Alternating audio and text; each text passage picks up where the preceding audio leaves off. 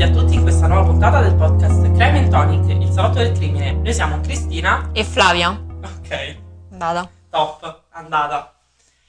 Bene, allora stasera cosa ci beviamo? Un bel Cuba Libra. Stasera siamo in Sud America, Esatto. in America centrale, America Latina. America Latina. Va bene, allora come tutti i cocktail anche questo ha una- un'origine incerta. Ovviamente la- quella più accreditata è la sua nascita a La Habana, a Che sta ovviamente a Cuba. Sì, nei primi del Novecento, quindi tra il 1900 e il 1902, durante la guerra ispano-americana. E mm, Però 1900-1902 non è un range, sono due anni. due anni. Eh, Vabbè, dai.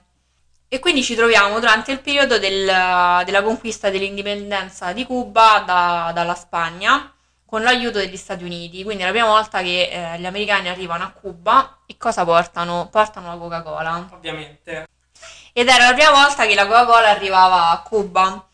E quindi che fanno? Si fanno questo cocktail eh, con un po' di Coca-Cola, un po' di rum e una spruzzatina sempre di lime, perché è immancabile il lime nei, nei- Vabbè, nei cocktail. E mm, ci sono varie supposizioni sul, mm, sul nome dell'inventore, tra i quali il più accreditato è un certo John Doe. Ma John Doe non, non è il nome che si dà di solito ai cadaveri eh, che non hanno nome.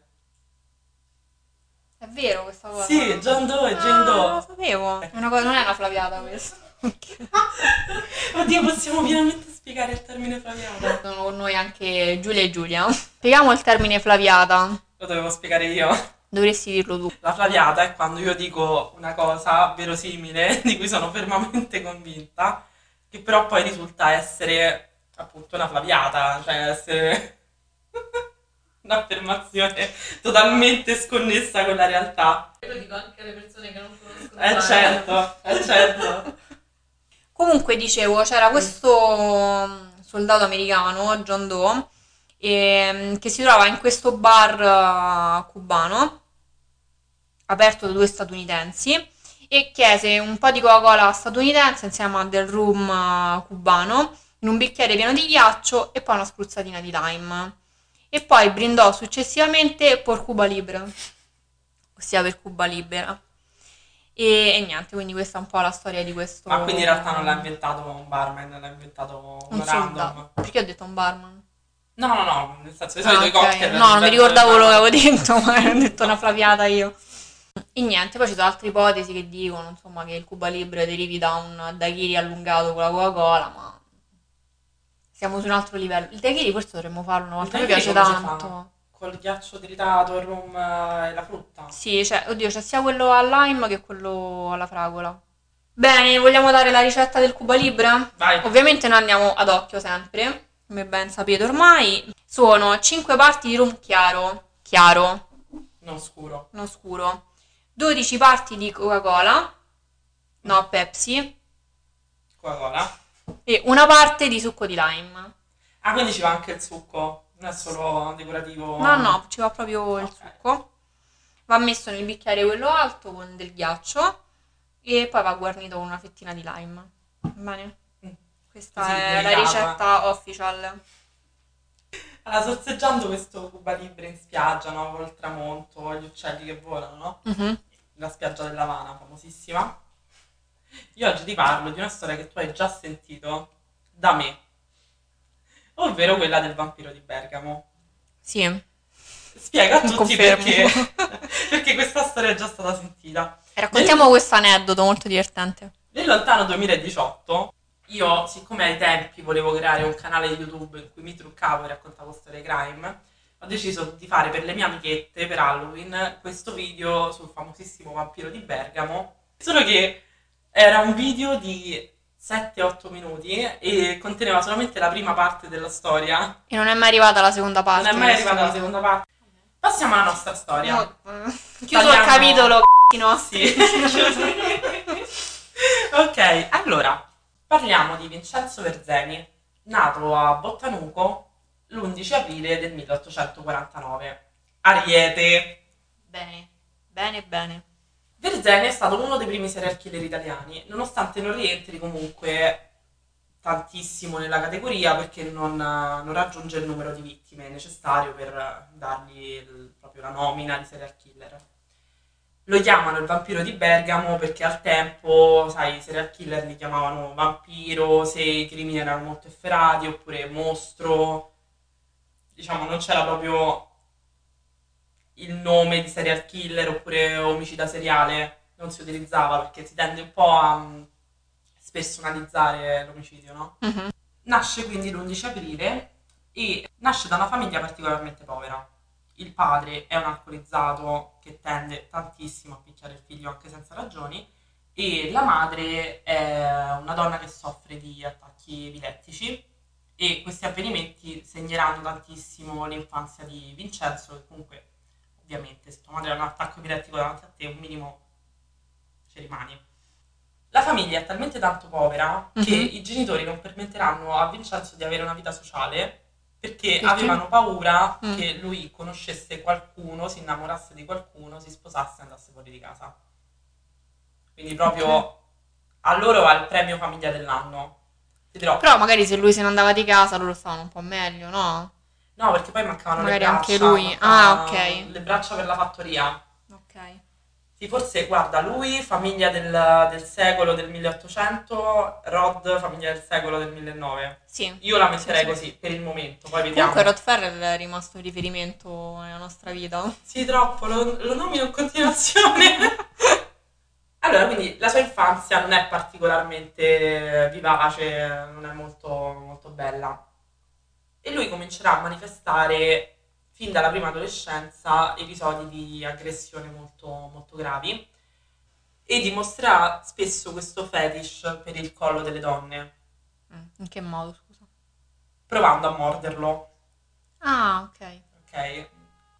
Nel 1867 aggredisce per la prima volta sua cugina mentre stava dormendo, sua cugina Marianna, e tenta di morderle il collo.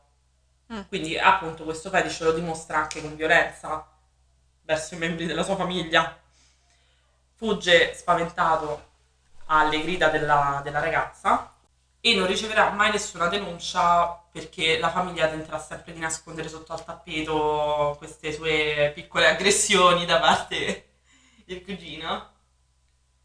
Nel 1869 Barbara Bravi, un'altra contadina del, del suo paesino, viene aggredita da, da uno sconosciuto che però fuggirà appena la donna comincerà a porre resistenza. Ovviamente in seguito si scopre che è stato Vincenzino Panevino, no? Eppure qui hanno taciuto tutti. La Bravi non era stata in grado all'inizio di identificare l'aggressore. Poi, in seguito all'arresto di, di Vincenzino, riuscirà a capire che probabilmente era lui. Ovviamente non esistono grandi foto, grandi prove fotografiche della sua esistenza.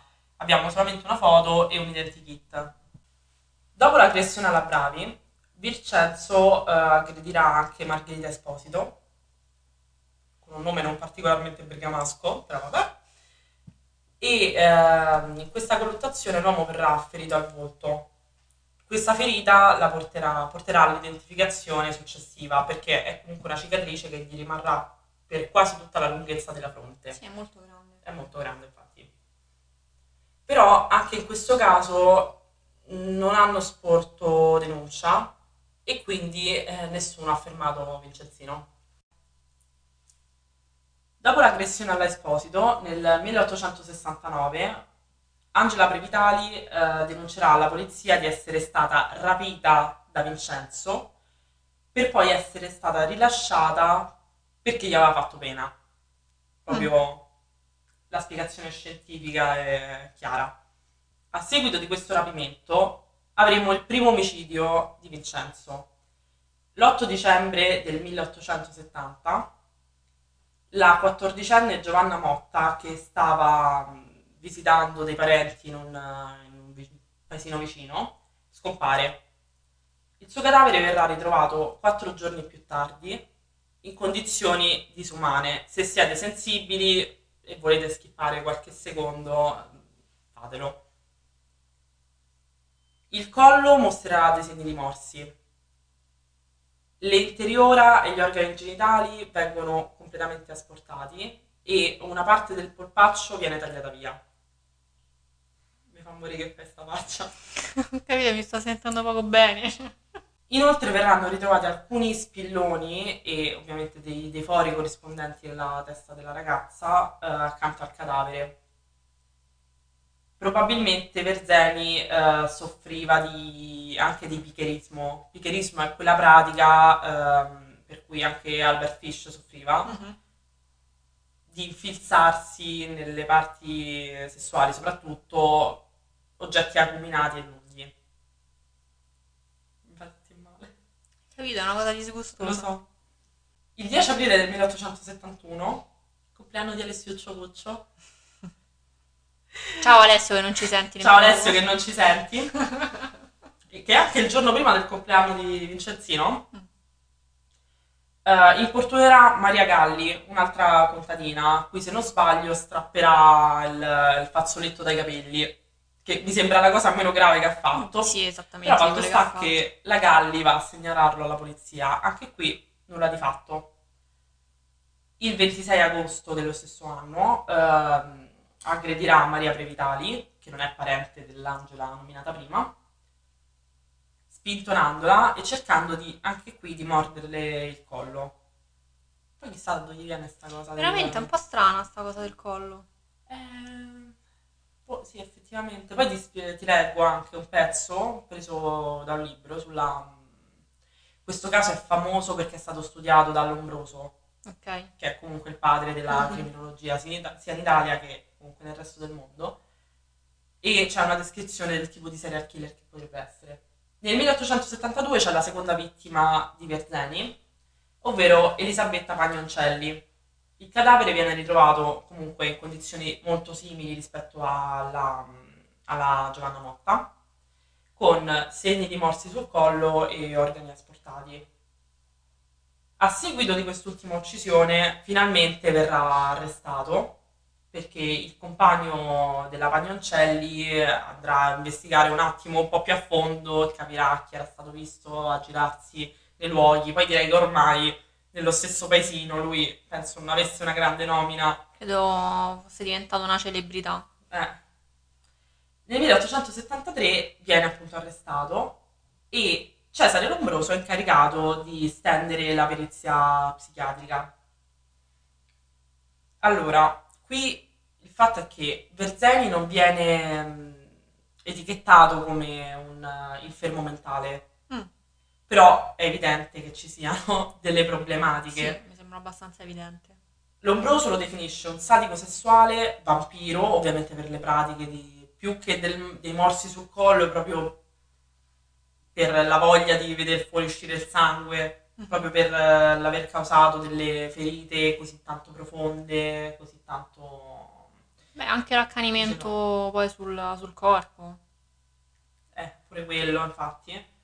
Infatti, come ti ho detto all'inizio, di solito vampiro viene dato come definizione proprio quando le cose sono molto sanguinolente, accanite, cattive. E eh, viene anche definito divoratore di carne umana, anche se, vabbè, oddio, effettivamente le mordeva non è che venissero proprio ritrovate tutte le parti del, del collo. Adesso si è sentita male Cristina, ufficiale. E viene diagnosticato anche di necrofilia e cretinismo. Cretinismo meraviglioso. cretinismo è bellissima. Credo che inizierò a usarlo come parola. Tra l'altro Lombroso era anche esperto di quella, mh, come si chiama quella branca della criminologia che fanno vedere anche in Django, con, che mettono, mh, fanno vedere le misure del cranio, Ah, ok. la frenologia. Abbiamo anche una citazione di Vincenzino durante il processo. Vai, leggi. Io ho veramente ucciso quelle donne e ho tentato di strangolare quelle altre, perché provavo in quell'atto un immenso piacere. Teniamo a mente che è del 1800 questa cosa, quindi il linguaggio è un po', un po' così. Le graffiature che si trovano sulle cosce non erano prodotte con le unghie, con le, è scritto Colle. proprio colle come le colle, ma con i denti, perché io, dopo strozzata, la morsi e ne succhiai il sangue che era agonato, male. con cui godei moltissimo. Sei contenta che ho portato questo caso oggi? Ti giuro, non pensavo, non me lo ricordavo così pesante. Adesso passiamo a una piccola controversia, ok? Vai. Ovviamente Verzeni viene giudicato colpevole di duplice omicidio e ehm, un giurato non si sa perché ha detto ma oddio forse io non sono troppo convinto, quindi non viene condannato a morte. Che al momento c'era ancora la condanna a morte in Italia. Ok.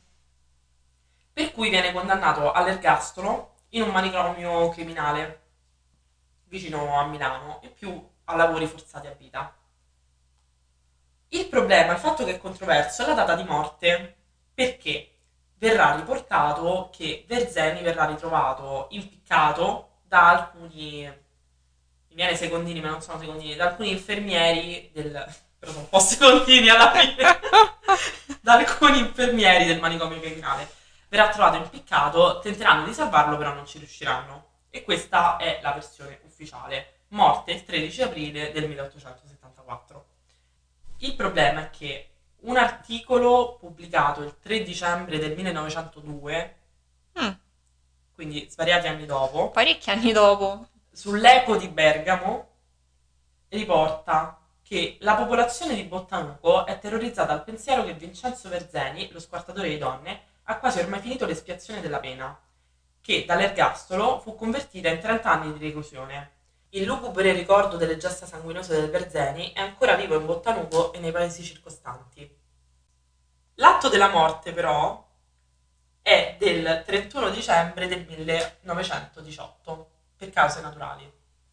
Ok, quindi ha continuato a vivere, poi è tornato al suo paese d'origine, ha continuato a vivere lì. In realtà alcuni dicono che probabilmente è stato, è sopravvissuto al tentativo di suicidio, è stato riportato nel carcere di Civitavecchia, quindi boh, è morto a Roma, così. Vabbè, diciamo che non si sa molto della sua morte. No, è un po', un po' strano, ancora sono, sono dubbie le cause della sua morte. Quindi Verzeni è un tipo di serial killer che effettivamente, vabbè, al di là del fatto che non abbia raggiunto il numero di vittime per avere proprio la nomina, può essere definito un last killer, fondamentalmente, come il grande Giaccone Marpione. Ok. Poi alla fine i nomi che ritornano sempre due, eh? Sì, sempre loro, sono i nostri casi studio, penso ormai. Perché lui effettivamente lo fa per uno scopo sessuale. Mm, E lui ha una- un ritorno sessuale da queste sue Ah. aggressioni, questi suoi prova omicidi. del piacere. Prova del piacere nel, nel mordere e nel vedere il sangue. Abbiamo sentito anche dalle sue parole in italiano stentato del 1800. E Cesare Lombroso comunque lo studierà e lo riporterà in vari libri. Che poi fondamentalmente era anche il periodo in cui lui stava elaborando alcune delle sue teorie più, più concrete sui serial killer, sugli omicidi e anche sul fatto se una persona fosse destinata o no ad essere cattiva o ad essere un omicida.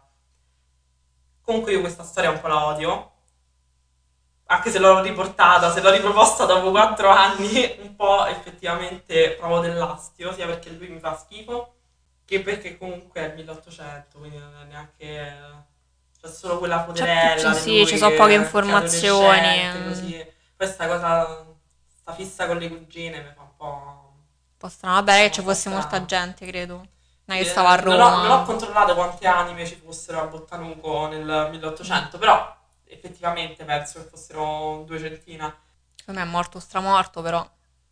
Guarda, pure secondo me è, mos- è morto stramorto. Non saprei dirti che quando perché non ho capito, sinceramente. Ma anche alla fine parliamo dei primi anni del Novecento, no? Quante informazioni mai No, pochissime. Quindi è ovvio che magari non ci siano cose precise.